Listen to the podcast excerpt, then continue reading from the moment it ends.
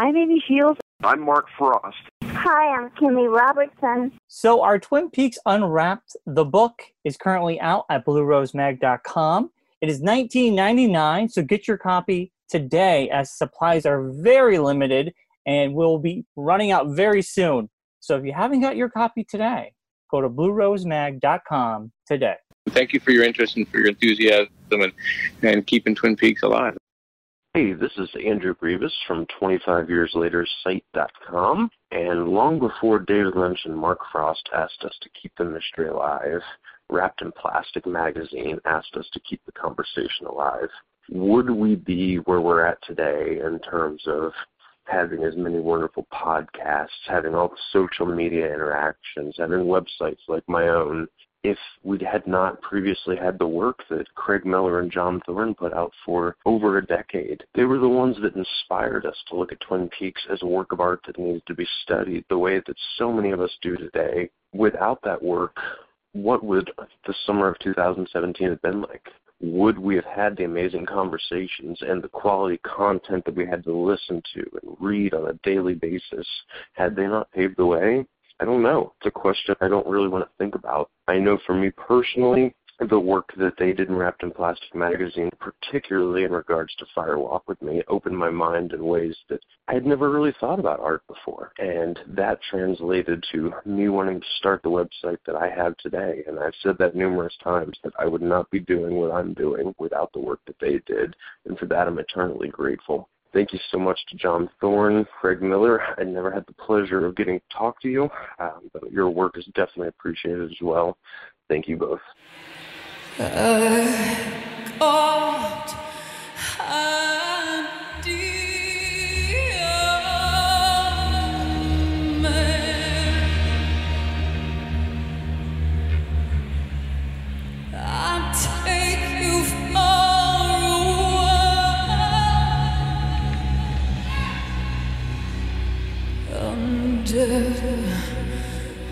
Sé como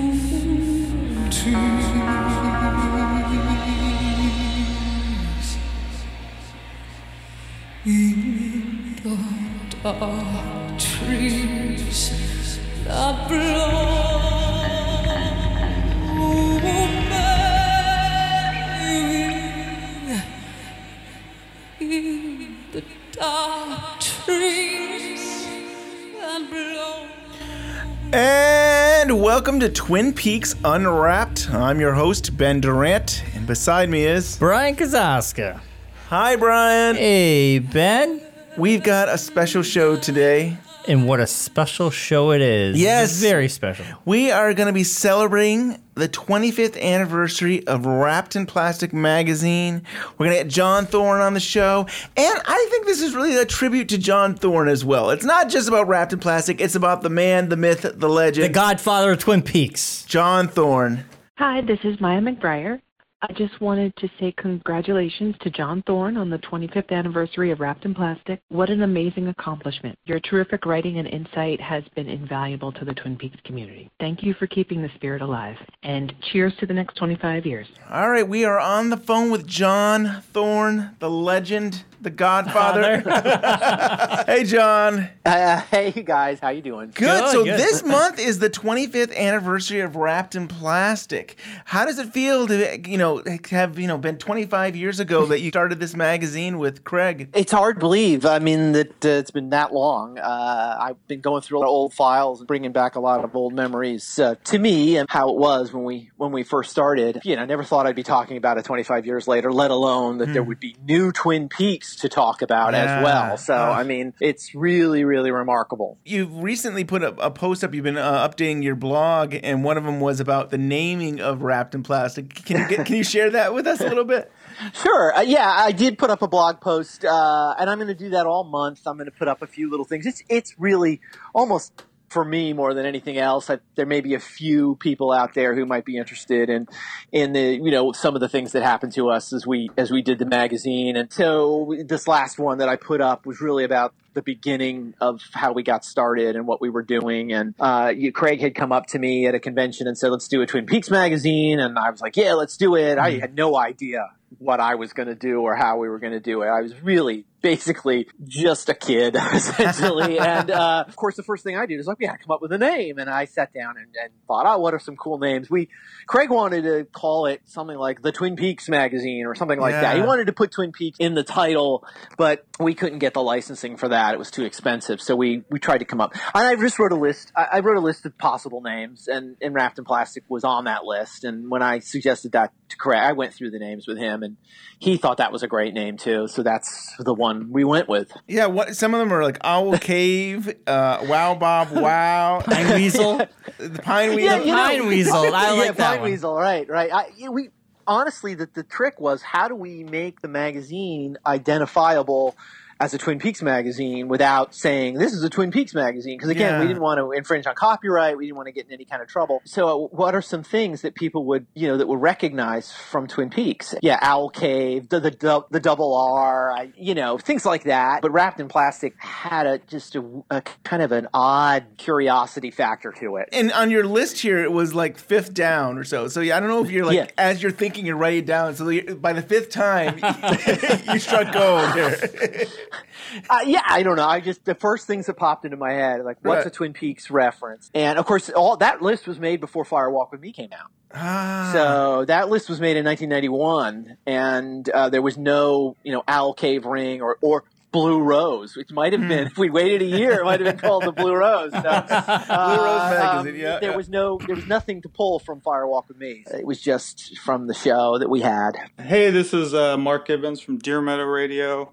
This is for John Thorne in celebration of his and Craig Miller's Wrapped in Plastic 25th anniversary. I have, I think, all but one of these issues that I've tracked down over the years. Most of them uh, bought at the time. Don't fool around. Get John's book. Um, if you want the whole picture, just track these things down. It's worth the effort. I grew up with these things. They kept the fire burning. My podcast is in many ways, you know, trying to reincarnate what these guys did back in the day. So, uh, congratulations, I guess, John. 25 years later, you're reaping the benefits, and uh, can't say enough how much you know wrapped in plastic. I'm looking there right now, and they're they're there in my box. I probably have an issue out um, that I was looking into to build off, you know, another episode of Deer Meadow Radio. So, uh, congratulations again, John. I think you may have shared this with me before, but you know, so I got wrapped in plastic the magazine probably when it first came out. Like, I, I- you know, I, I got a lot of things like the pick cards and stuff, and you must have been doing something to maybe get a distribution list or something because I, th- I think you guys found me, and then I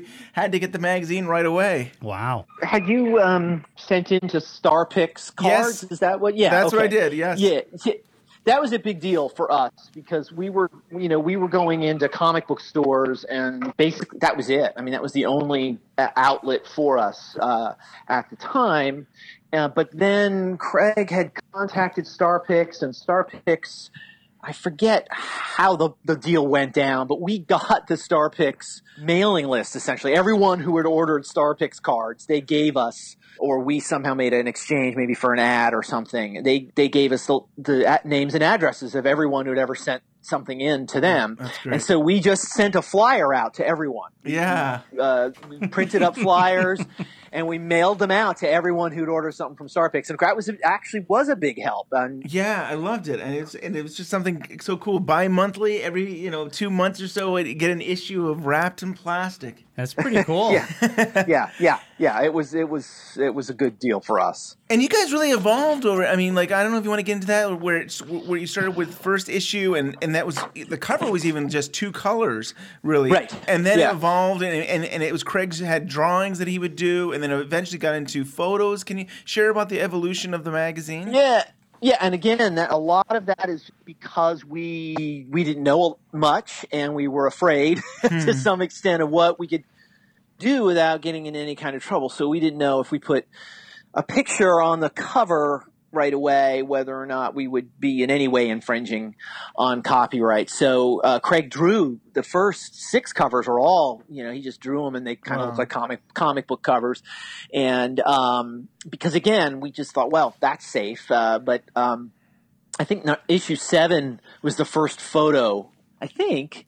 Oh, Uh, I think so. And that was Julee Cruise on the cover, and that just was really, really cool. And then from there on, we were started doing a lot more photos, and we realized what we you know were essentially allowed to do, and uh, I, the covers got much better. Uh, the printing process got much better. The interior page quality got much better. It became really a legitimate magazine um, as it went along. It felt like a magazine. It looked like a magazine. But when it started out, it was kind of like a essentially like a fanzine. Yeah. It was, it was like a comic book almost. Wow. Now I don't know why I did this, but I brought my whole collection of wrapped in plastic in, to the studio. He has the entire. He has like a luggage bag. Yeah, I have a it's luggage heavy. Okay. I'm Oh, not sure wow. why I did Okay. that. I was like, I kept thinking, like, oh, maybe during lunch I want to look at these more. But it's just like, it's an amazing collection. Tell us about. I think it was Catherine Coulson that was your first celebrity guest. Is that right? That celebrity interview. Yeah, we had done another interview that the author and humorist uh, Joe Bob Briggs. That was an issue too, and that was Yeah. something that Craig had already lined up for another magazine, and it was like we'd already promised it, and Hmm. so we felt an obligation to to do that. But yes, Catherine Coulson was the first actor from the show or person associated with the show. We got an interview with. It was around the time that the Bravo reruns were coming on. And for people who don't know, the Bravo TV network had purchased Twin Peaks. They were going to replay it. I think they had a, a like a a theme they were doing which TV too good for TV or something like that. And David Lynch, of course, assembled, you know, these log lady introductions. He, he filmed, wrote and filmed these little pieces. You know all about them. Yeah. Uh, they're in front of every episode. This was all brand new Twin Peaks. And so, uh, we contacted Bravo and said, well, we'll promote this. Can we get an interview? And, and somehow that's the, the path that got us to Catherine Coulson. Wow. I think we ended up interviewing her more than almost anyone else uh, over the course of the 75 issues. We interviewed her at least four times. Found a letter. I'm going to put it up on the blog at some point. I found a, a, a handwritten letter by Catherine Coulson to us where Uh-huh. she just said, you know, I love this magazine and I love the way you did the interview and I can't wait to meet you guys. And I mean, she, she didn't have to do that, Yeah. but she did. And so that was really cool. That's something else. Nice. Yeah, she seemed to really be so, so supportive of the magazine, and I Yeah. remember. Yeah. the whole fan community. She would, yeah, at the festivals and everything. She really was a great person. Yeah. And I think we've mentioned before that was our first uh, Yeah. actor from the show, right? I mean, to get her on Ah, there too. And, cool. And you know, Uh-huh. it was at the time that she was, you know, ill, and we didn't know that. Yeah. And she Yeah. she gave us ten minutes. She said, "I'll give you ten minutes," and it's like, wow, Right. that's really kind of you. And Yeah. now, after Yeah. the fact, to realize, wow, you know, everything that she went through. I think about other people like Harley Peyton. Like he was somebody. He seemed like he was really supportive too. Where he was, he would like, I don't know if he would email you to correct you or to like to give you more information or. uh, yeah, well, um, we uh, the Harley Peyton story's good, and I'll I think I put some stuff already up about that. But just very very quickly, he was in town shooting a movie, James Spader and Eric Stoltz, and we went on set to interview Harley, and we got to sit down on this huge mansion where they were shooting and talk to him face to face about Twin Peaks. And uh, Eric Stoltz and James Spader sat in, and and that was an interesting conversation. That, that's another story. But then after that, we were sending him whenever we could, if we could get an address for somebody who was involved with the show, we would always send them free copies of the magazine and Harley read it. you know, he, he read it and he would give us information and I'm really glad he did because I made a huge mistake in an essay that I wrote. It's in the book, uh, and I corrected it for the book because I found Harley's letter where he was like, you know, this is kind of how it went down in the second season, and uh, people forget, but you know, this is important to remember. And I realized, yeah, um, that's that's very important. So he was, uh, yeah, he was he was a great person to have reading the magazine. Harley Peyton, producer and writer of Twin Peaks. funny because for me, I mean, Twin Peaks, I mean, it has been such an extraordinary journey, and now it's gone over decades. And the thing I think about uh, wrapped in plastic generally, and John specifically, is just how much help it has been to have someone explain it to me. I mean, it's like he's really been there to unscramble it for all of us along the way. And all the in-depth interviews, and I used, to, I mean, I used to read that magazine every time it came out. It was right at my door, and it was a wonderful sort of companion piece to it. And, and I think that that's relatively rare. I mean, and particularly when you think about when the show started, sort of pre-blog, pre-internet in a way, all that stuff. His contribution is enormous, and, and the fact that it continues today, I think, is just a great thing and something he certainly deserves. It's it's been wonderful to kind of watch that and actually be a part of the work that he's done along the way. Yeah, every once in a while, I felt compelled to try to correct uh, perceptions or whatever. But yeah, sure. I mean, it was nice to have that opportunity too.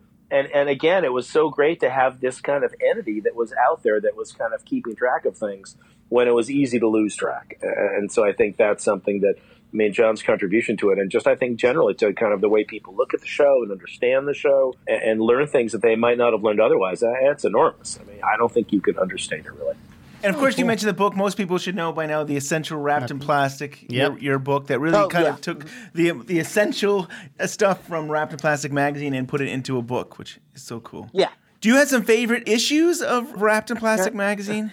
I do. I mean, there's so many issues that that we had, and there's favorite moments, and there's favorite. I guess issue sixty, issue sixty is a favorite because that was the issue that I did the the dream theory, and we we published that, and then Craig did a really cool wraparound cover, uh, so that the the photo goes all the way around, you know, to the backside. You know, I have that. I'm Uh, looking at that right now, and it's, I never realized that this wrapped around. Harry Dean Stanton Yeah, is yeah. there on the Yeah. back, and then there's Cooper just looking out. But I didn't even realize until you said it. It's one big photo. Isn't that something? Yeah, it's what we call a wraparound cover. Yeah. We did it. I think we only did it one other time. We did it. I think it's 39, where we had the uh, Georgia Coffee poster with MacLachlan, and we essentially republished the poster as a. And so, if you open up the full magazine, you'll see the full poster It goes around to the back. So I like doing stuff like that. And if we had really good content, then those are the issues that stand out. So like 56, where we had Naomi Watts interview, where she was not very well known at the time, and she gave us so much time. We talked about Mulholland Drive, and that was just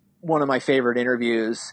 And that issue, it turns out, is one of the harder issues to get. I think it was a good, solid issue. Yeah, Um, I actually missed a few issues, and that was that was the hardest one Really? to get. Yeah, I don't know. Yeah, I don't know what it is. That's a tough one. We interviewed David Lynch a couple of times. That was fun. And then we also did an Eraserhead thing, and he designed the cover. David Lynch designed the cover to, I think it's issue 65. So Wow. if you open it up on the table of contents, it says front cover designed by David Lynch. He had asked to do it. Isn't that Wow. so So cool? like, yeah, Yeah. you know, ap- absolutely. You can design the cover if you want to do it. Whatever you want. You can write And an you know article. what? You can do whatever you want. Yeah, magazine. yeah. Yeah, right. I don't think I've ever told this story before, but when Lost Highway came out, we got really, really close to a Trent Reznor interview. I mean, we were like on the precipice of the interview. I mean, and this publicist said, but he has to have the cover.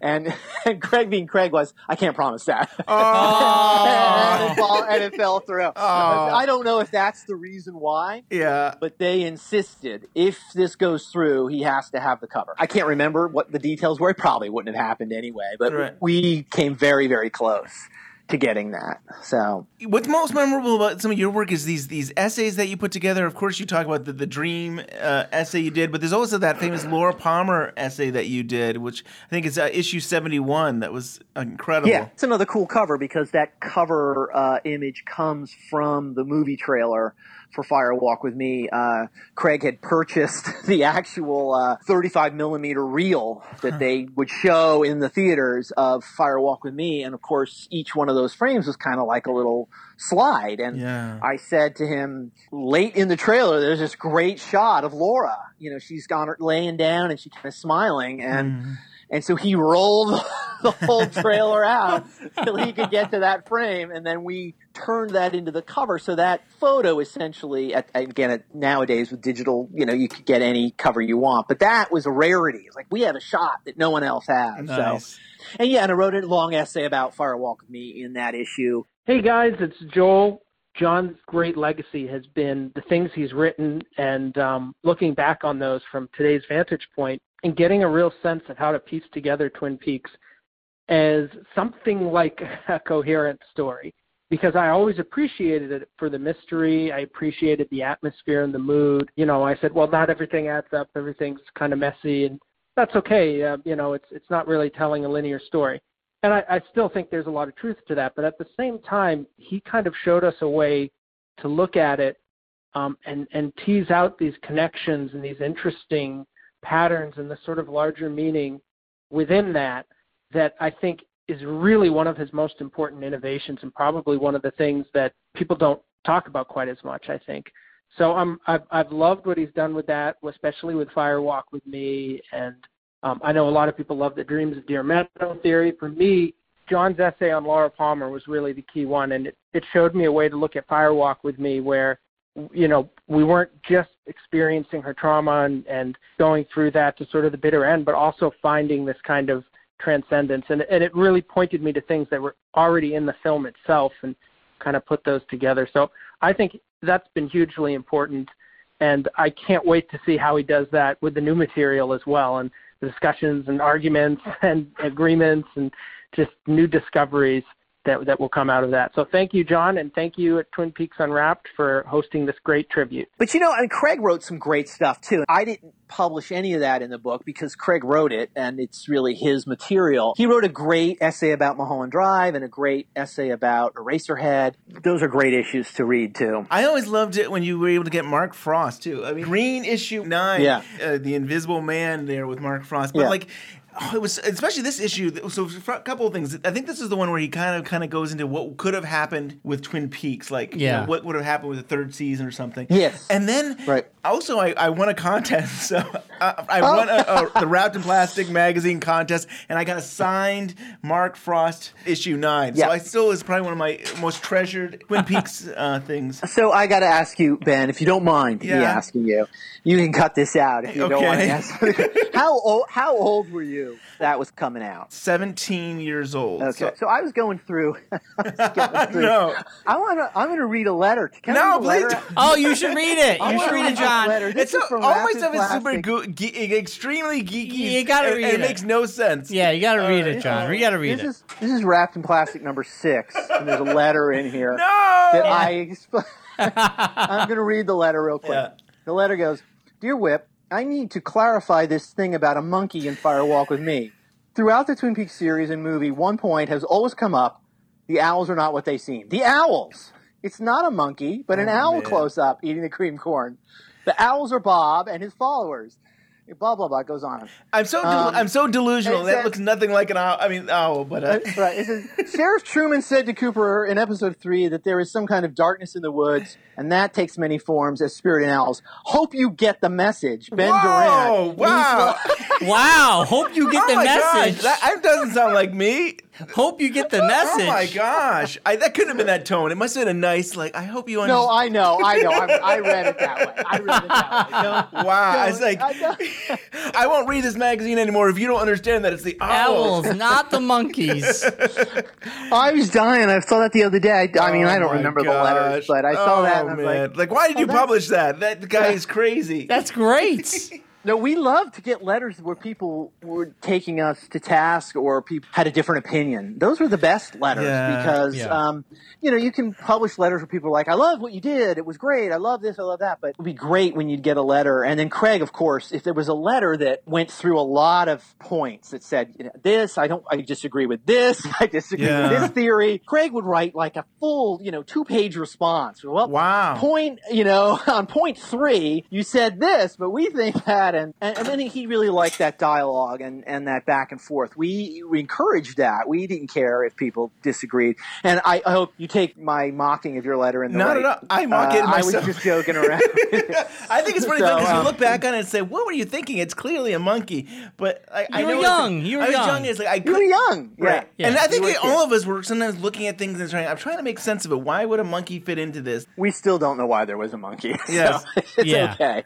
I mean, there was like- no monkey yeah. in the return, so Right. Yeah. Judy wasn't a monkey. There was no monkey. there should have been a monkey somewhere. but- Yeah. I even think about the so like the, even the return there was yeah. There's no owls. We we were talking about this. There's, there's an owl flying by Yeah. when Dougie first comes to the house, and then there's Yes. some some images like owl cookie jar in the Joneses house, but there really wasn't any mention of the owls. Yeah, and It seemed like they did one mention of every one of the famous identifying elements of the original series. They had one, I think they had one damn good coffee. Yeah. Yeah. And they had one cherry pie. I don't think we saw donuts very often. We saw them Right. maybe once or twice. Chad got one for when he's getting the envelope and stuff. But yeah, yeah, and and then we had an at one time the owl flew by. They wanted to acknowledge all that old stuff, but they didn't want to dwell on it. They wanted Yeah, yeah. to move on. So what was it like for you guys to get Mark Frost? And then not only did you get him for that issue, but he later on you'd get him again, and he'd come back for Mhm. other things that he was working on. You guys get to interview him. the first time was i mean we were just thrilled he had the book his book out the list of seven and uh, we said, "Hey, you know, we're definitely going to promote that book." And we both read the book and took notes, and we were ready for that interview.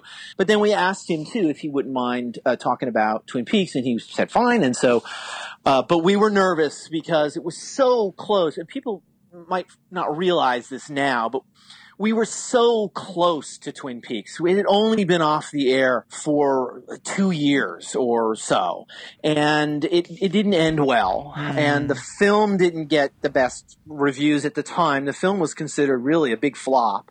And so we felt that there were people who might not really want to dwell on the past. It, it- Twin Peaks seemed kind of like a failure at that time. While it had a strong fan base, we were careful. Uh, we didn't want to ask a lot of questions because we thought, well, maybe he doesn't want to talk too much. He was very uh, free with his time. He gave us a lot of uh, good answers, but still, there was that sense of like, well, he wants to talk about new stuff. Yeah, um, yeah. And, and you know that changed as time went along. Um, as, as time went on, and we kind of got a relationship with him. We always promoted whatever project, whether it was a book or a film or or a new show. I think he enjoyed talking to us, and so we got him to open up a little more, or at least he, you know, he felt more comfortable talking to us, and and we talked more Twin Peaks later. You know, I met him about a year ago in Austin, and he was finishing his book tour, and I hadn't talked to him in a decade, and I hadn't actually physically seen him in much longer than that. And I went up to him, and he was very generous with his time. He actually said, "Come back here and let's sit down and talk for a while." He he gave me some time to chat with him one on one, and then, of course, I mean, I I was just dumbfounded and stunned when he sent out of the blue he sent me an email and said i've got a ticket for you to the premiere. So i mean i was like okay. I think my head was spinning a little bit. I had to sit Uh. down he's a very very nice person and i think he understands that a lot of fans out there and, and some are very serious about the work that he's done he treats us seriously too. He under he respects the stuff that we're doing. Issue 75 the last issue both he and david lynch gave us interviews and we said we want to talk about twin peaks. And they were okay we'll, we'll do it And to end it with David Lynch is pretty icing on the cake. Yeah. Yeah, that was that was a huge surprise too. I mean, again, though, you know, and you guys know this, if, if someone's got something they want to promote, Yeah. um, then you know you you promote it for them, you help them, and then you say, hey, can we talk about this as well? And they're usually Right. more than happy to like, yeah, sure, let's talk about some Twin Peaks as well. So that's what we did with Lynch. He had the Eraserhead DVD and, And website, and then yeah, and yeah, and then he also wanted to talk about transcendental meditation quite a bit uh, Mm. when we got to issue seventy five. He he wanted to discuss that with us, and actually lately I've been pulling that issue out and reading that interview because I feel like some of what he was saying there informs what he was doing in the new show. Mhm. So I think it was valuable interview to get that stuff from him. And thinking about issue 75, I remember reading it the first time thinking, oh, you guys are taking a break. Well, they were. They kind of were. But it was clear that with the index that you put at the end, where Mm-hmm. basically you could go to there and say, okay, what issue has this interview? And then uh, Ah. you clearly knew this was probably, you know, wrapping up for good, or at least you, you, you had the thought to at least put some work into the index and putting it all together. Yeah, yeah. I mean, and it's it's. I mean, it's bittersweet, really, because it we knew it was the end, and we said, well, but you know, you never know. Maybe we'll come back. And I, you know, uh, if Craig had not passed away, we would be doing Wrapped in Plastic again. I mean, there's no, I'm sure of it. We would have Right. something. I don't know what it would be. It didn't turn out that way. I, it did turn out that Scott Ryan asked me if I wanted to come back and do magazine stuff again, and kind of convinced me to do that. So He we got the Blue. Rose. Yeah. and I love that there's a new magazine out. It's not wrapped in plastic. Uh, it's kind of its own thing, but um, it's in the spirit of wrapped in plastic. So we'll see how long that goes. I hope it goes for a while. We'll we'll keep at it. I'm working on it right now. So uh, well, thank you, Twin Peaks boys, for allowing the Blue Rose to get to talk a little bit about John Thorne and the 25th anniversary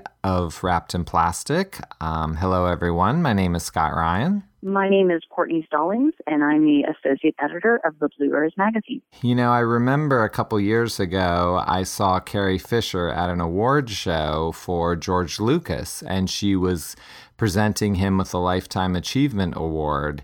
And she said she had a feeling that this was all she was going to be doing from now on, is just showing up and giving George Lucas awards. And that's sort of how I feel here. You know, when John gets more praise, who do they call but old Scott Ryan to come out and give more praise to John Thorne? I love it.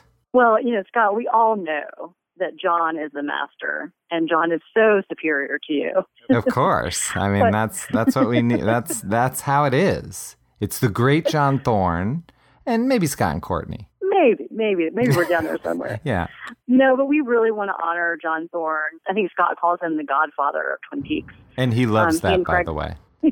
He and Craig Miller, um, you know, ran the in Plastic magazine for years and years, and we all enjoyed reading it. And now Scott and I get the honor and pleasure of reading his work before it's published, and it, it really is an honor. Yeah, I mean, I said this recently about John, and it's just the truth. I learned more about writing from last October to today, working with John, than I did all the years before about brevity, about perspective, about making sure that your opinion is not just thrown out there, but that it's based in fact. And his writing is different than everyone else's. Yes, he he thinks deeply, he writes deeply, he takes the time to ponder the issues. He never shoots down anyone's theory, but asks questions to make them think a little bit more about about what they're claiming. He's a real intellectual and he's a kind, kind man. Yeah, and, and very humble as well, which is why I think all these tributes to what he's done over the last 25 years is definitely something he deserves. And, you know, I'm, I think I've told this story a billion times on Twin Peaks Unwrapped, and I'll, I'll do it for a billion and one. I pursued John since the day I met him in 2015 to bring the magazine back. And it took me from the summer of 2015 to the fall of 2016 of me continuously asking him now is now the time? Is now the time? Now's not the time. Is now the time? Until finally it was the time. And i'm just so honored to be working with john and courtney. They're both smarter than me. And what the country forgets right now is that's who you want to surround yourself with the smartest and the best people. That is absolutely correct, Scott. And we are smarter than you and better than you. And thank you for finally acknowledging it. As you can see, we have so much fun in the Blue Rose magazine, and John is uh, he. If he was here, he'd be just as zany. He loves this kind of zany talk. He's so happy I'm the one they ask when they need someone to talk about him. Believe me, I'd be his number one pick. I swear. I just feel this is a monumental occasion, and I think back to when Johnny Carson was ending his series and how Bette Midler came on and she sang that song sitting at Johnny's desk. And in that honor, and I guess sort of that vein, I thought, what would John want? And I thought John would want me to sing to him. So just imagine John sitting at the desk, and I'm just sitting up on the table. And I wrote this song last night, and I, I'd like to sing it all for you if you wouldn't mind. And a one, two, three. cut, cut, cut. And I'm enjoying issue three. I mean, Me it's, too. it's great. I love the It's guide that you put together. There's a lot of insight, things that I missed. Like somehow I missed Lucy talking about time, and then Mm-hmm. at the end, in oh, se- at, at part 17, time does stop. And so there's like little things like, wow, John, you really picked that up. Good night, John. Uh, and they also mentioned there was another one too, where like so part eight, that whole Laura ball could be a tulpa, which. After you saying that, it's like, yeah, I bet you're right. I bet that might not even be the real Laura Palmer. I bet you that it makes so much sense now that we have these tulpas that do turn into Right. these little go- golden orbs. That I bet I was like, I bet you John is right here. well, I mean, Laura you know was what? manufactured. That uh, that's version. interesting, and that uh, and that I've been thinking about. I don't have any theory yet. Of course, any theory that ever I do come up with will just be that, simply a theory. I don't think anyone's ever going to solve it unless David Lynch were to come out and say, "Okay, this is what it means, and this is how it Yeah, fits." And yeah. but I have been giving a lot more thought to Laura's role in the whole story and the idea that Laura might not be Laura and that the clues were there from the very beginning. And again, I don't know if this is what they meant, but when Cooper has the dream in episode two, the, the little man says, She's my cousin. but doesn't she look almost exactly like Laura Palmer? But it, it is Laura Palmer. Are you Laura Palmer? I feel like I know but sometimes my arms bend back. And then that happens again in the return. Mm-hmm. Yeah. Uh, and then they use these clips from Fire Walk with Me, which are fascinating if you just think about them from a different perspective, where she's talking to James and she says, You don't even know me. There are things about me. Even Donna doesn't know me. Laura disappeared. the Laura you knew disappeared. And I'm thinking, well, what if that's literal? Wow. she is not Laura, and it, all this time, the Laura who got killed, maybe, or the Laura that, that Cooper tries to save is a Tulpa. Hmm. Um, and that's why she disappeared. I don't know. I'm trying to connect these things, but I do Yeah. think that there may be a, a door to open there. And, and, and so I thought, well, where could it have happened? Let's say that there. Well, so in Fire Walk with Me, she gets the painting, she hangs it on the wall, she has the dream, Ah. and then she sees herself in the doorway. Of course, we now kind of know more about that realm, whatever it is. In a, in a way, did she save herself? Wow. I mean, one of one of the pages is missing. Yeah. And so, you know, metaphorically, that's Carrie Page. Did Laura save herself? I, I want Yeah. Laura to have some say in her destiny. So Definitely. was Laura able to save herself by staying in the painting? And maybe that's where Carrie Page emerged from. And that the Laura that wakes up is now a Tulpa. And it, did you see what how I'm trying to put Oh that yeah, together? she I- almost I like don't- traded places in the through the painting or so. Yeah, yeah, and her hair, Exactly. you know, the uh, the connection with her hair in uh, episode two. Her hair is exactly the same like Carrie Page. She doesn't have the long Laura Palmer hair anymore, which is Yeah. interesting. It's a small detail, but if Scott Ryan built a whole case on that with yeah, I know with Cooper with Cooper's hair, but with Laura's, it, it, it's literally the same hairdo as Carrie Page, which is Yes. interesting. Uh, that why would you do that? Why would you not give Laura Palmer hair? Yeah.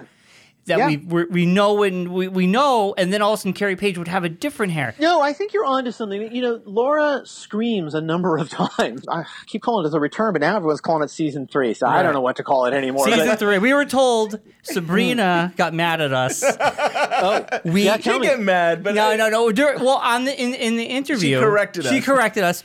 I said in the return, and she stopped me dead in my tracks and said, Oh, okay. "Season three.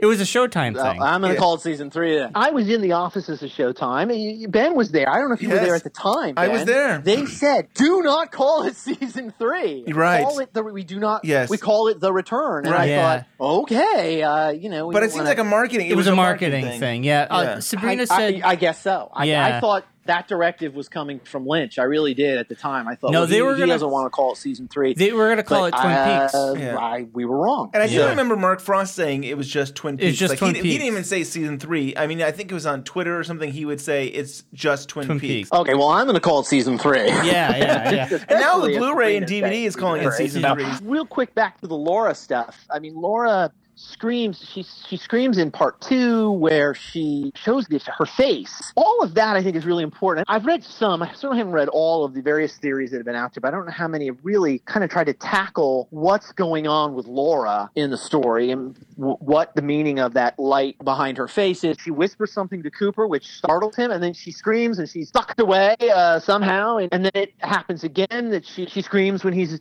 leading her through the woods. I, I think, right? Doesn't she yeah. scream? Yep. Yeah. She's Well, well, Um, once she disappears, those- all you hear is that those scream. disappearances and those screams and that that whisper i think all of that is critical to unlocking at least some of what happened in part 18 Hmm. and i don't have an answer right now but i think that all of that was so important and I was thinking about that whole Laura whispering into Cooper's ear. Maybe she's saying something like, "Judy is my mother," you know, something like that. Mm, yeah. You know how like the fa- my father killed me or something like that. It seems like Cole was saying that Cooper knows who that Judy was this evil force. yeah And so, and that he was actually part of his mission was to go to Twin Peaks in relation Yes. to this. I mean, it puts a whole new spin on things that he maybe knew more stuff. Why did he decide to take Carrie, Laura to the Palmer house? you're right. Uh, what Cole says does kind of redefine everything, and I think maybe that Lynch and Frost were trying to expand the boundaries of what Twin Peaks was so that it wasn't just this FBI going to investigate a murder and then it, it spun into something else.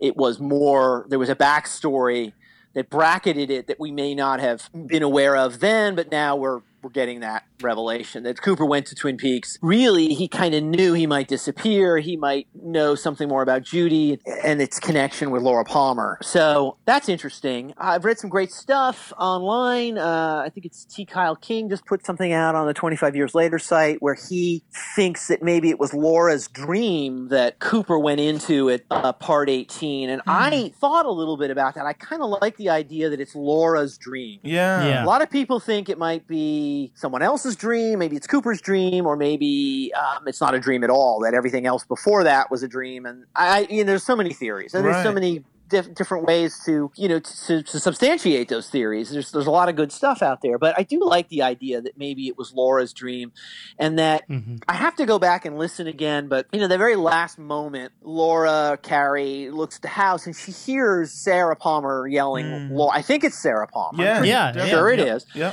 And, and and I don't know if anyone's been able to precisely identify whether that was Sarah Palmer calling to Laura Palmer in the pilot where she's trying to wake her up. It sounds like She's it to me. calling up Yeah. the stairs and says, Right. Laura, you know, time for school, Laura. Yeah. And if that's the case, I, I really like the idea that maybe Laura's waking up at that moment. Hmm. Uh, and it's possible that she wakes up and she was not killed. Oh my. Uh, and, and- but then that that opens up a lot of other worrisome issues. So if Laura was not killed and she wakes up that morning and she's waking up from this dream, then does that mean she still has to face you know the terrible life that she has with Yeah. with Leland as as essentially her oppressor and Bob still a force or was there something there that I can't piece together that means that she wakes up and her life is better that you know I mean I don't know um, yeah. It's interesting. though. so a lot of people are saying that that you know Judy's being defeated in that moment. That Judy has is in the house and she's been defeated, and I I think there's some stretching that has to go on to make that case. I personally personally don't think Judy can be defeated. I don't. I think it's. I think we reduce Judy when we say, "Oh, you know, Cooper had a plan to trap her." I think Judy is, to quote Albert, the evil that men do. Yeah. And yeah, I don't yeah. think you can. I don't think you can ever erase Judy uh, if Judy is that malevolent force that just exists in reality. I think all you can do is deny Judy, uh, and I think that happened at somehow when we see Sarah smashing the picture of Laura at the end of part seventeen. That Judy uh, has been denied Laura. Yeah, yeah. Uh, and if you go back, if you even go back to Fire Walk with Me, the idea of what happened with Laura when she puts the ring on is that she's denying Bob and the little man what they wanted. Their prize was to possess Laura, and then she denies them. So I think there's some evidence that Lynch goes to the theme of you can't have me. I'm going to resist the temptation, or I'm, I'm not going to fall into the trap. And that's the best we can do. So that's where I'm sitting right now in, in the way I approach it. I, I, I- I feel more comfortable with the idea that Judy cannot be destroyed. Yeah. And Yeah. even though Cole's about this idea that Cooper and, and Philip Jeffries have been after Judy, I think it's a fool's errand, really. I don't think Yeah. they can do it. No. So that's that's where I'm coming from right now as I try to analyze it. Hey guys, it's David Bushman. John Thorne, 25 years. Wow, I can't believe you started that magazine when you were just 10 years old. Okay, just kidding, John. But Wrapped in Plastic meant so much to me, all those amazing interviews, but mostly I just devoured the, those deconstructions of the mythology of Twin Peaks. They were so brilliant and so provocative, and I just couldn't get enough of it. God knows you and I have disagreed. Hint, Dear Meadow Dream. But I like what you said. In Twin Peaks, there's no wrong or right. There's just mystery and exploration. Getting to know you has been a real joy. You are so generous with your time and your thoughts, and I'm really lucky to call you a friend. I'm so happy that it is happening again. Now with the Blue Rose magazine, which you founded with Scott Ryan, who will kill me if I don't mention the magazine and his name. Bye, guys. John, congratulations on 25 years. After watching it the three times in a row that night, um, crazy. that's where I kind of stood with that, John. I was kind of on the same page with this whole um, Cooper's in her playing field of subconscious or dreaming, and I was like, well, she is a dreamer. She's one an ultimate dreamer because she's trying to Mhm. escape a bad situation by getting pretending to be someone else. And I was Mhm. I took it by that third time that he was in this other level of consciousness that would allow him to coexist with her as someone else trying to escape. But I feel that evil is leaked into that world because you know she shot her husband or somebody in that room. we, you know, we don't know for sure if she shot that person. Yeah, but he's- we don't know. Yeah, yeah. And she has a really curious way of answering the door when Cooper's there. She goes, "Did you find him?" Which Yeah, could be. Did you find the guy who was just here and shot you? yeah, I, I yeah, don't know. it shows that there's this leaking of evil that's even going further into her mind. So, Mhm. um, and then I always felt her face has this look on her face the entire time Agent Mhm. Cooper is asking about. Do you know who Laura Palmer is? To the Yeah. family at the house, she has this look on her face. To me, anyway, that just kind of says like she's worried, like yeah, almost like oh my god, the jig is up. Right. Something's gonna trigger, and I'm gonna wake up, or he, I'm gonna have to face maybe. yeah, I'm gonna have to face reality. Will you stop? You know, you're prying too much. And then when she hears, you know, her mom yelling for her, she screams because I kind of took it as I got to go back to reality now, and Yeah. uh, she's trying to escape, and it, she just can't. I don't know. That's know. really interesting. Yeah. Oh no, I really, really do like that a lot. I like the idea that maybe Laura, maybe when she dreamt in Fire Walk with Me, like we talked about earlier, or at some other point, Laura found a way to escape, and she went into this other world where she is able to live as Carrie Page. Again, I, I go back to the idea of the missing diary page, and I, I think to myself, you know, well, I Laura's the one who got rid of that diary page. It wasn't Hmm. someone else. Yes, Laura is the yes, one. No one could yeah. ever find it. So Laura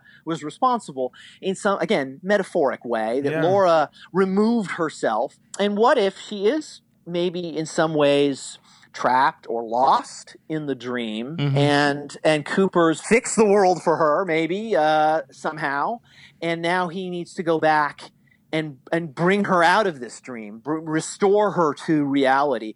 Um, I like that because both of them seem to be equally important in a way. Uh, that she escaped and then he went to go and say, "Look, I fixed things, and now I, I I have to. It's very hard for you to find your way back, but I can do it. I can get you back." So, Mhm. you a lot of questions still to Yes. answer, but, but I, I do feel comfortable right now with that idea that Yeah. maybe she was trapped in a, in a dream state or, or another world and he was the one to bring her back now that scream at the end is, just does not imply a happy ending No. but you know i mean laura screamed and seems to have some powerful force behind it at, at other times Our show last week, we had uh, Mark Givens on, and this came up, and I love that uh, uh, Bryon, you actually mentioned about the electricity of the the house going out. Yeah. like she screams, and then the next thing that happens is there's like flash of, of the of the house. Like, Yep. and I thought it, it Yeah. kind of bring that to the electricity, how uh, Dougie Cooper uh, woke up with electricity and stuff. so I, don't Yeah, I thought that was an interesting connection. Yeah, that th- you're yeah. I mean, everything goes out, so it's interesting Hmm. too. That's another. yeah that's good i like that Kimmy Robertson. You know what's interesting about the wrapped in plastic is I have every single issue, Ah. as far as I know. But back then, was everybody kept talking about this wrapped in plastic, wrapped in plastic, wrapped in plastic, and I was like, oh my gosh! And they were sending them to me, so I finally opened one, and I went, oh wow, I love this. I knew that they wanted me to do it, but it was like it took like a year, I think, before I ever, or maybe two. It was like forever before I ever got to do one. I mean, mine. And John waited and waited and was so patient and never got mad and never got cranky. Yeah. That's a magazine that's gonna go in a space capsule or something and go out in, into space so That's that awesome. everybody knows how cool we were on Earth. Some of my favorite issues of Wrapped in Plastic magazine were the unseen Twin Peaks, where you guys dug into like finding these scripts and kind of saying, okay, you know, here's what was on the page, the script, and here's what happened on the show. And those are my favorite because it kind of gives you more of a sense of what they were thinking about. And, and my only thing is like, oh, I, I wonder if we'll be able, able to be able to do that now because of the way the scripts were handed out and so secretive. If we'll ever Right. get to see the you know the Yeah. return or season three scripts, I I don't know. It would be cool to see him. You know, it was really a whole different dynamic when the show was on ABC than it than it was when it was on Showtime. And the, what the interesting thing about looking at the script is that they reveal a lot of how the show is being developed on a very fast schedule. They, they don't have time to, to really figure it all out necessarily. And you can tell that they scripted something one way and then they cut it. They either didn't shoot it or they cut it because they knew this is going to lead us down a path. We don't have time for that. Or this is going to close some doors to some plots and maybe we want to leave them open. And so it's fascinating to look at network TV scripts and and the doorway that it opens to how the show was made and how the show was uh, imagined by this team of writers. I don't think if we had the scripts to to the new show, uh, it would it would give us that same kind of information. I think Hmm. the script was done. I really feel like Lynch and Frost had done this completed script and then Lynch probably added material to it and maybe on this we know for a fact that he actually at times was scripting on the spot something occurred to him he thought it was a neat idea and so he he scripted on while they were shooting and so i'm not even sure those may even exist that we would be able to look at yeah a, a final version. So it's a different dynamic. I mean, as a as a project that was really shot from beginning to end and edited from beginning to end, and it was a whole thing. You know, when they're shooting uh, episode 17 in the second season they don't know really for sure how things are going to turn out in episode Right. 25 Sure. so they're spinning plates and it's it's kind of fascinating to see that in the script Yeah, and of course, when then you have the David Lynch dynamics where Yes, he comes changes especially, things. especially with episode twenty nine, he comes in and he throws out half the script and just rewrites it. I mean, that was I think really interesting. Yeah. as well. Yeah. See that? really, David Lynch looked at this as a movie, and they really did film this as a movie. So they had the they finished the script, and then I think they probably broke it up by location. Like if they're going to be filming all their stuff in this location, we're going to film it. But it's like Yeah. yeah. it is a very different from the old series and episodes. Yeah. Absolutely, yeah. A whole different approach, I think. Look, when Twin Peaks season two started, uh, they had only shot through, I think, maybe uh, the middle of, maybe not even that far. And they might have shot, I could go back, I have the dates, but they had no idea if they were even going to get renewed for a second part of the second season when they started shooting. Yeah. So they don't know. They didn't know. And the scripts are interesting to look at. But when they did the return, season three, when they did season three, they uh, knew exactly, you know, what they had to do to make it to, complete it. And, it, and when when it, the show premiered on May 21st it was complete all the way through to part 18 it was done. It was in the can. It was ready to go. There was no you know possibility that it could change. I almost wanted to ask Sabrina this, but I think that was the answer. I almost, when we talked to Sabrina, I almost wanted to ask her, just like, so did you guys ever go in there and change a, a, part? You know, like, because you had 18, or you have 15 weeks to go in there and it's like, ah, maybe I'll play around with, you know, part 18 or something like that. But I, I think the answer probably is they, they were done. They, Yeah. they finished it and they gave it, they handed it off to Showtime. The only sequence I think that may have been added in later is the Monica Bellucci dream, and and we we know we heard that shooting was being done in Paris uh, much later uh, after we had heard that the the series had wrapped. I think. Mm-hmm. Mm-hmm. And I think, I, as I recall, we were like, "Whoa, oh, wait a minute, they're doing more." And if you go back and you watch that scene again, it's very interesting that Cole describes the dream to Albert, and he says all the lines of the dream. He he says them all, and then we see them repeated again in the dream. Yeah. And I wonder if when Lynch was shooting it, he was like, you know, I'd love to shoot this dream, but I can't be sure I'm going to. So I'm going to make sure I convey every bit of dialogue from the dream in case we never get a chance to shoot that. And had they not been able to do that Monica Bellucci thing, then they still had Cole describing the dream exactly as it occurred. And then he had the chance to actually do it Yeah. I think a couple of months later, he actually was able to to make that happen. point, yeah. Yeah. Um, that's just one. Little, there may have been other instances where they thought, well, you know, maybe we can squeeze this in, but um, I think for the most part, they knew where they were headed and how they were going to wrap it up. Hello, this is Diane calling from Brighton. Um, it's me, Rosie, uh, Bobsy. Hello.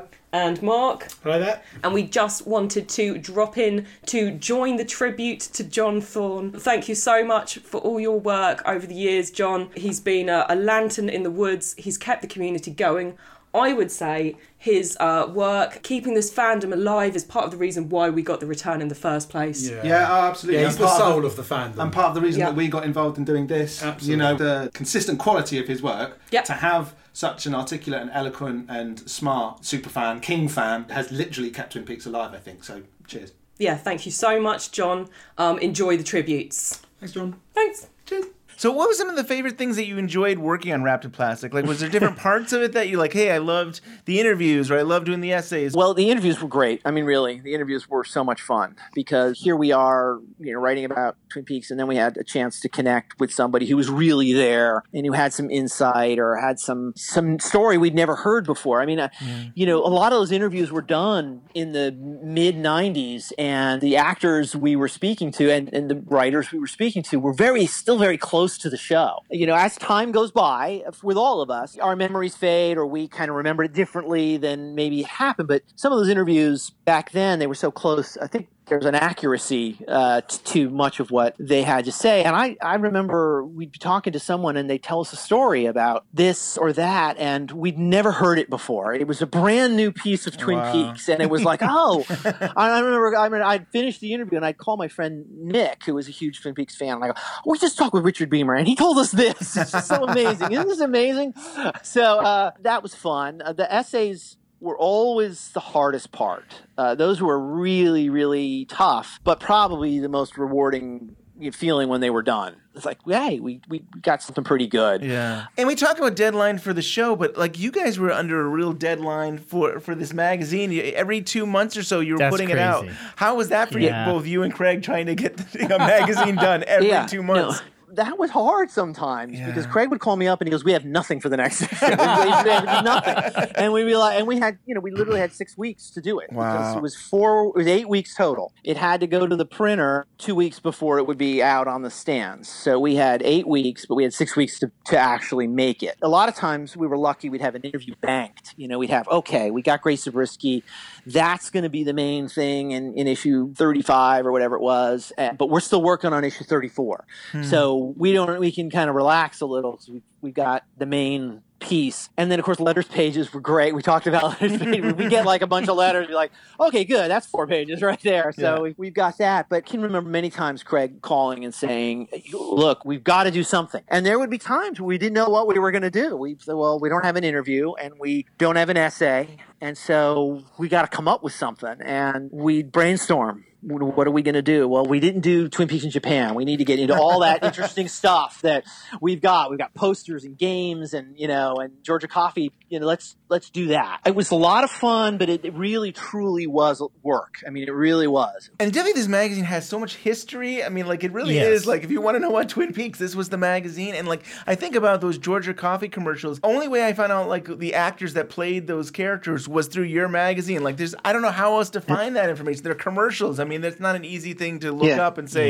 Yeah. hey, who did this? Oh, I'd love to know more about this. And I go back to a certain issue, and and, and you guys had it. You guys really did your homework. Again, this was before the internet for, the, for a lot of it. I mean, the internet, the, the ability to get on and look stuff up was was happening as we were making the magazine. We'd go to the library and look stuff. I had access to SMU's media library, so I'd be able to pull out magazines from other countries and, and look up what they written about Twin Peaks. And I spent a lot of time in the library, sometimes just sort of treasure hunting, see what I could find. Life got easier when I could look stuff up on the internet. It really got a lot. I just sit there and I go, let's see, what's Chris Mulkey been in? I just Yeah. type it in. Yeah, you know, and we were lucky too. We would get a lot of stuff in the mail. People would send us stuff. So for the Georgia coffee commercials, I think probably through Catherine Coulson, I'm, I'm guessing we probably got some sort of press kit information or at least some documentation on, on how it was put together. And we just, yeah, we had it. So we were able to put it in the magazine. Cool. That's cool. And I love that you guys had an ad. You had Bruce Phillips. He had his Twin Peaks collection. And like I, I would like order stuff all the time. It's VHS tapes. Like, oh, this is the the invitation to love uh, outtakes, and it was Yeah. like all kinds of stuff. But it was because of your magazine that I could find Bruce Phillips and, and order all this uh, hard to find stuff. Yeah, yeah. Again, you know, there was no way to just get on YouTube and look some of that up. Yeah. Uh, and uh, yeah, Bruce just amassed all this stuff. He had all this.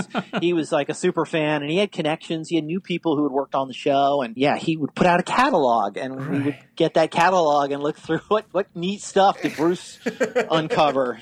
I'm Perry Horton, author of Between Two Worlds Perspectives on Twin Peaks, and I covered the return for One Perfect Shot in Film School Rejects. I discovered Wrapped in Plastic in the mid 90s when I was a college student and in the throes of my Lynchian obsession. This magazine didn't just make me into the Twin Peaks fan I am, it made me into the media critic I became. It taught me ways of thinking about film and television that went beyond and beneath the normal scope of criticism, and it imbued the series with even deeper mysteries than the ones shown on screen. The essays inside every issue taught me that the quest is always more intriguing than the solution, and that great series never really get canceled, they just pass into study. It was efforts like Wrapped in Plastic that kept Twin Peaks fever alive in the interim, and that fever is a large part of why we were able to get the return. Every Twin Peaks scholar, myself included, is just continuing the work Wrapped in Plastic started, and every Twin Peaks fan owes it a debt of gratitude for keeping the torch lit. 25 years later of rap. I can't believe it's been that long. Yeah, happy It- anniversary. It, was such a great time for me, like going from high school to through college, and you know, after having these magazines to you know every few months to get and see what's new with Twin Peaks or just things I had never thought of. It, John, I mean, I was always so impressed the way your mind worked and how you put things together, and you came up with these uh, very thoughtful, creative ideas that you did. Yeah. It, it was something else. Well, thanks. I mean, again, it was a huge amount of fun, and we were just so into Twin Peaks, and uh, you know, we were pretty young, so it's like we're doing this. Let's let's do it. And uh, yeah, this is the month. October fourteenth is the actual day that uh, Wrapped in Plastic One showed up in comic book stores. I guess primarily where it, it showed up, and so I thought, well, I'm gonna pull a bunch of stuff out of my files and put them up on the blog, and a few people might be interested. I'm interested because I, I never pull that stuff out and curious things I found. I'm I'm gonna do a few blog posts. So. Can, you, can you mention the blog post so that people can check it Yeah. out? Oh, sure. Get to it. It's above the store.blogspot.com. And I call the blog above the convenience store. Uh, and there's a lot of old stuff on there too that I've written. A lot of I pulled a lot of material from Wrapped in Plastic, little things, and and put them up uh, again on the blog. I mean, I'm so excited uh, for you and for this this amazing magazine Yes. after all these years. And and I yeah, people say it all the time. I'm sure to you, but like you you through the wilderness, through those dark times when there was no Twin Peaks, there was wrapped in plastic. Plastic. There was that you know to cling cling on to that when there was nothing else. It's like you could always rely on your your guys' work. it was a lot of fun to do. I'm glad, you know, it was the success it was. It's got a tiny little footnote in the history of Twin Peaks, and that's good. I'm glad. That's good enough. I don't believe it's a little footnote. I think it's, It's a a big, big part. footnote, it's a big, part. and I love. I mean, I, I love that you, Craig, and you got to actually be uh, recorded on uh, videotape or whatever you know film. And I Yes. think it's a part of the Blu-ray, and it It's might be part of Blu-ray. the. Uh, It's on everything now. Yeah, yeah. Could have been better. It was better. Yeah. We had to redo it. It was much better. And it was, I think I've said this before, I,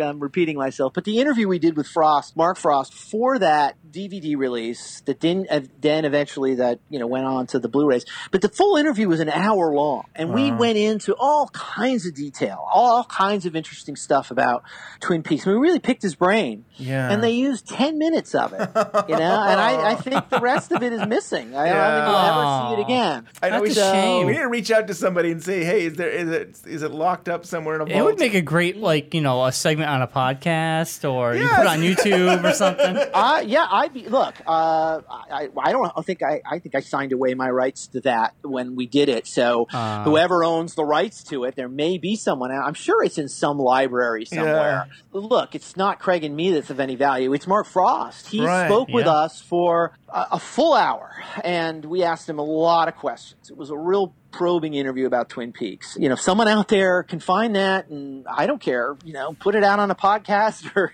you know, put it up on YouTube YouTube, on yeah. YouTube. I mean, just his side of the conversation, you know, uh, could go up on YouTube and some Yeah. good stuff that never saw the light of day. So. And you mentioned you're working on Blue Rose magazine. How's that coming? Are you working on the second half of the guide? Ooh. Uh, y- yes, I've really started. I, I need to. Uh, well, you know what? No, the answer is yes. Because I've been sitting down and, and, and brainstorming and researching to write something of substance and value to people who are going to spend their money on this magazine. You know, I'm really contemplating what happened in 17 and 18, and I want to write whatever I write will only be speculation and questions more than any mm-hmm. anything. But I don't want to just say, oh, you know, she screamed and that's the end. I want to yeah. at least, you know, something.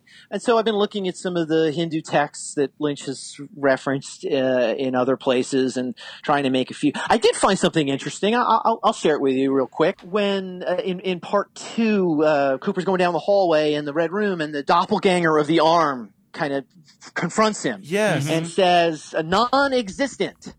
And do you remember remember that? It's says non-existent. Okay. Yeah.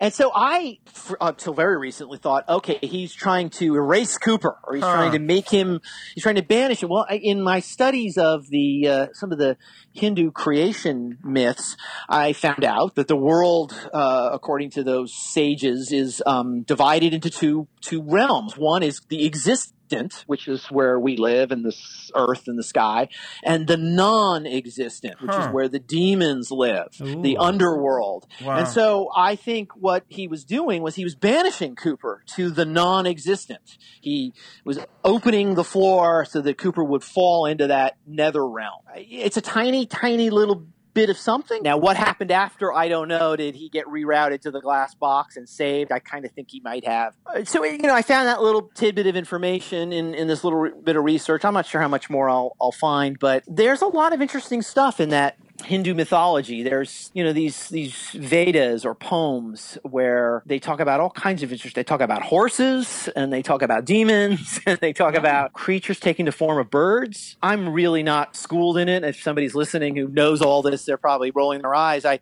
I'm trying to understand it a little better so that I at least have that little bit of background when I look at the new Twin Peaks because I think some of that Hindu writing influenced uh, the way Lynch was at least depicting, if not actually plotting, the the story. Cooper drops and he's going to go to the glass box, but there's this Right. whole like scattered lines or like scattered Yes. thing, and you see that same kind of guy image thing in the uh, part eight with the whole uh, atomic bomb. You have this kind of Yeah. I wonder is like, huh, that's interesting that you have that with Cooper going to you know going into the real world. Lynch is somehow trying to convey this movement between worlds. You know that there's there's some transferal of your soul or your Yeah. physical Right. body Yeah. from one existence to another. And yeah, he kind of made it that ambiguous, starry field, but it Yeah. it is it is all blurry and stretched. Maybe so. that is it. Maybe that is it. Because I mean, it does seem like the atomic bomb was a portal. At least it opened up a portal for for Bob to get evil to get out. Sabrina Sutherland, executive producer of Twin Peaks. Uh, well, I've met John. I really admire what he's done, and he certainly kept the fan base going and coming up with some real intelligent things to write. And I admire what he did with that. And that's a great magazine. Congratulations to John. Well, this has been exciting, and Yes. been I, I I love looking at Wrapped in Plastic. The work, 75 issues you guys did over 15 years. That's I mean, pretty it is a amazing. quite incredible accomplishment. It's a great part of history. I know it's really hard to get these magazines now, so at least you can get the essential Wrapped in Plastic book by John. Well worth it. Yeah. Thanks, guys. Thanks for letting me have a little time to talk about wrapped in plastic. I know it's something from the past, but I thought this is the only time I'll really celebrate it, so why not? Why I'll- not? I'll Yeah. let people know. So, yeah, and this and really, there's a lot of great history, and you know you want to understand Twin Peaks more, I mean, these magazines really helped do that. was going through old files and you'd find a little news item from something from like 1996 and Hmm. and it'd be it, it was interesting it was interesting to see what the actors were doing or you'd hear these rumors that lynch was involved in maybe making a video game Yeah. and and and and i think there was some truth to it didn't happen but or something was going to get released on laserdisc Yeah. back then and uh and uh, while it doesn't really mean anything now, you could kind of see the interest at that time in trying to, uh, you know, pursue maybe something new from Lynch or from some of the actors. We, we mentioned a lot of stuff that just never came to pass, and nobody ever talks about it now. But there were a few interesting things that looked like they might happen, and they didn't. And we talked about them then. Yeah. At- and when we talked about them, we thought they were going to happen. So we Mm. were excited. Um, I'm, I'm thinking in particular of this one game was going to be called Woodcutters from Fiery Ships. I don't know if anyone. I've never heard of this. no. Yeah, no. Lynch was apparently involved, and they were going to make this thing, and there was supposed to be some Twin Peaks connection. Wow. So it never happened. It Isn't that crazy? happened. But but we we covered it in the magazine. That's Yeah. I love it. I love it. I mean, I love that you guys dove so deep into everything, and we have this forever to Yeah. go back to, and and just your essays too, John. I loved your essays, both the Laura Palmer one and of course the Dream The Dream Theory. Theory. one. Uh, yeah, it's it's incredible. I mean, that is a staple of you know history right there. I mean, Yep. that really is something to look back on and be proud of the work you've done. So thank you, John. Oh well, thanks. I appreciate it. Thank you, John Thorne, and thank you to all the people who called in and left such amazing and heartfelt and sweet messages. Yeah, it's so cool to hear from everybody. It's I hope John enjoys this episode. It's kind of like a surprise for him too. Yeah, I we were talking. I mean, last time we we had him on the show, and afterwards he was saying, "Hey, you know, the 25th anniversary of Wrapped in Plastic is coming up. The magazine there." And it's like, "Oh yeah," and we were talking. It's like we got to have a show and stuff. But it was really John who who who reminded me about that, and so cool that we were able to do a show on it. It, it- it's so special, and I, I'm so happy. I, this is something that means a lot to you, Ben. I mean, like before we started the podcast, you were talking about wrapped in plastic. Yeah. and it was kind of like sort of like the impetus of uh, getting us this podcast going. Definitely, I get so inspired to do Twin Peaks work like this podcast because of Wrapped in Plastic, because they were there when there was nothing else. So I'm so I was so inspired. It, it does make me want to do this show to see the work that Craig and John did.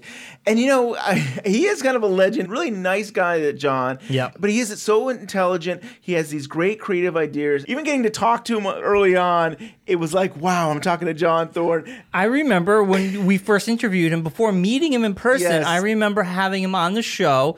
This is in the early, like the first 20 episodes. John was in there and uh, we talked about his book.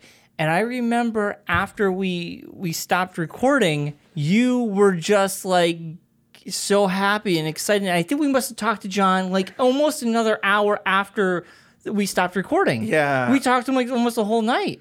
It was crazy, and, and to me, he was like he was like a celebrity. Like he was almost to me as as as incredible as the actors and producers and directors and everybody else who made Twin Peaks. He was because he was just so part of Twin Peaks history. that, Yeah, like he was so special. And so we actually got to meet John in person when we went to the uh, Great Southern Fest. Stayed in the same hotel. Yep. And so we got to hang out. We did an interview. We talked about Fire Walk with Me. We did an interview with him on that. I think John could definitely tell how excited I was to talk Yes. with him. And I think at one point he says, Ben, you know, I'm just a man. Yes. and I know he's just a man, but uh, John is just an incredible guy. I mean, I think we've become friends with him. Yes. And I just want to hang out with him and talk with him. And we got to, yeah, we got to hang out with him a little bit at the fest. And Yeah, I mean, meeting for the first time at the Great Southern, we spent the whole day. We hung out with him, we talked, and then we get back to the hotel, and John's like, "Yeah, I'll come by and you can interview me at, in the hotel." But in between that. I'm like, oh my God, John Thorne was in the car and I was driving. I was kind of nervous. Like, I'm driving around John Thorne. Don't kill him. You don't get an accident. Yeah, yeah. and like, it was like we were both kind of on cloud nine. Yeah. It was very exciting for us. And uh, it was so cool because getting to meet him and hanging out with John like pretty much the entire weekend and, and then meeting the others as well, you know, and it was just really cool. Right. Yeah. And he's become a friend of the podcast and we can always count on him if you, hey, John, want to come on the show? And he's Right. very gracious with his time. I always think he makes the show better. I mean, Yeah. like, I mean, and I think if, if, you ever saw our numbers for this podcast, you would see when it comes to trending, what is trending? It's John Thorne shows. Mean, Yeah. That part eight that we had, I mean, he just has a lot of great things to say, and I think people are interested in, in what John says. You read his book, if you haven't read it already, The Essential Wrapped to. in Plastic. Yeah, it's so good. I read that, and now you get to read more of his stuff with his blog, and now with the Blue Rose magazine. And if you can get your hands wrapped in plastic, I say Yeah. go for it. Definitely. pretty cool. Ben's got the whole collection, so you can always. Uh, Yeah, I'm not. I'm not letting you. I'm not borrow, Nobody can borrow my issues. I- You know, maybe be like a- Bryon. maybe yeah. Bryon can borrow. I've borrowed a couple. Um, Yeah. it could be like a library. You put a library card in the back, Right. and you can send it it's out. overdue. Overdue. he really should go down in history as as a big part of Twin Peaks. Yeah, keeping the mystery going. You can email us at twinpeaksunwrapped at gmail.com. You can follow us on Twitter at Twin Peaks Unwrapped. Please like us on Facebook. We're keeping the Facebook love going. It's going great. We're on Stitcher. We're on Google Play. We're on iTunes. Give us that four star review. Leave us a comment. It makes this podcast flourish and keeps us in the zeitgeist of Twin Peaks podcasts. And that's our show. Well, not quite. Hi, it's Mark Frost calling. I wanted to leave a quick message about John Thorne and his great work with Wrapped in Plastic over the years. I've said many times that John became really the the keeper of the flame in keeping the the dream of Twin Peaks alive and we were so happy to get back together with John at the same time the the show was coming back on the air. And thanks again for your continued support. Best to all, and again, best to John and his dedication to the show. Probably couldn't have done it without him. See you in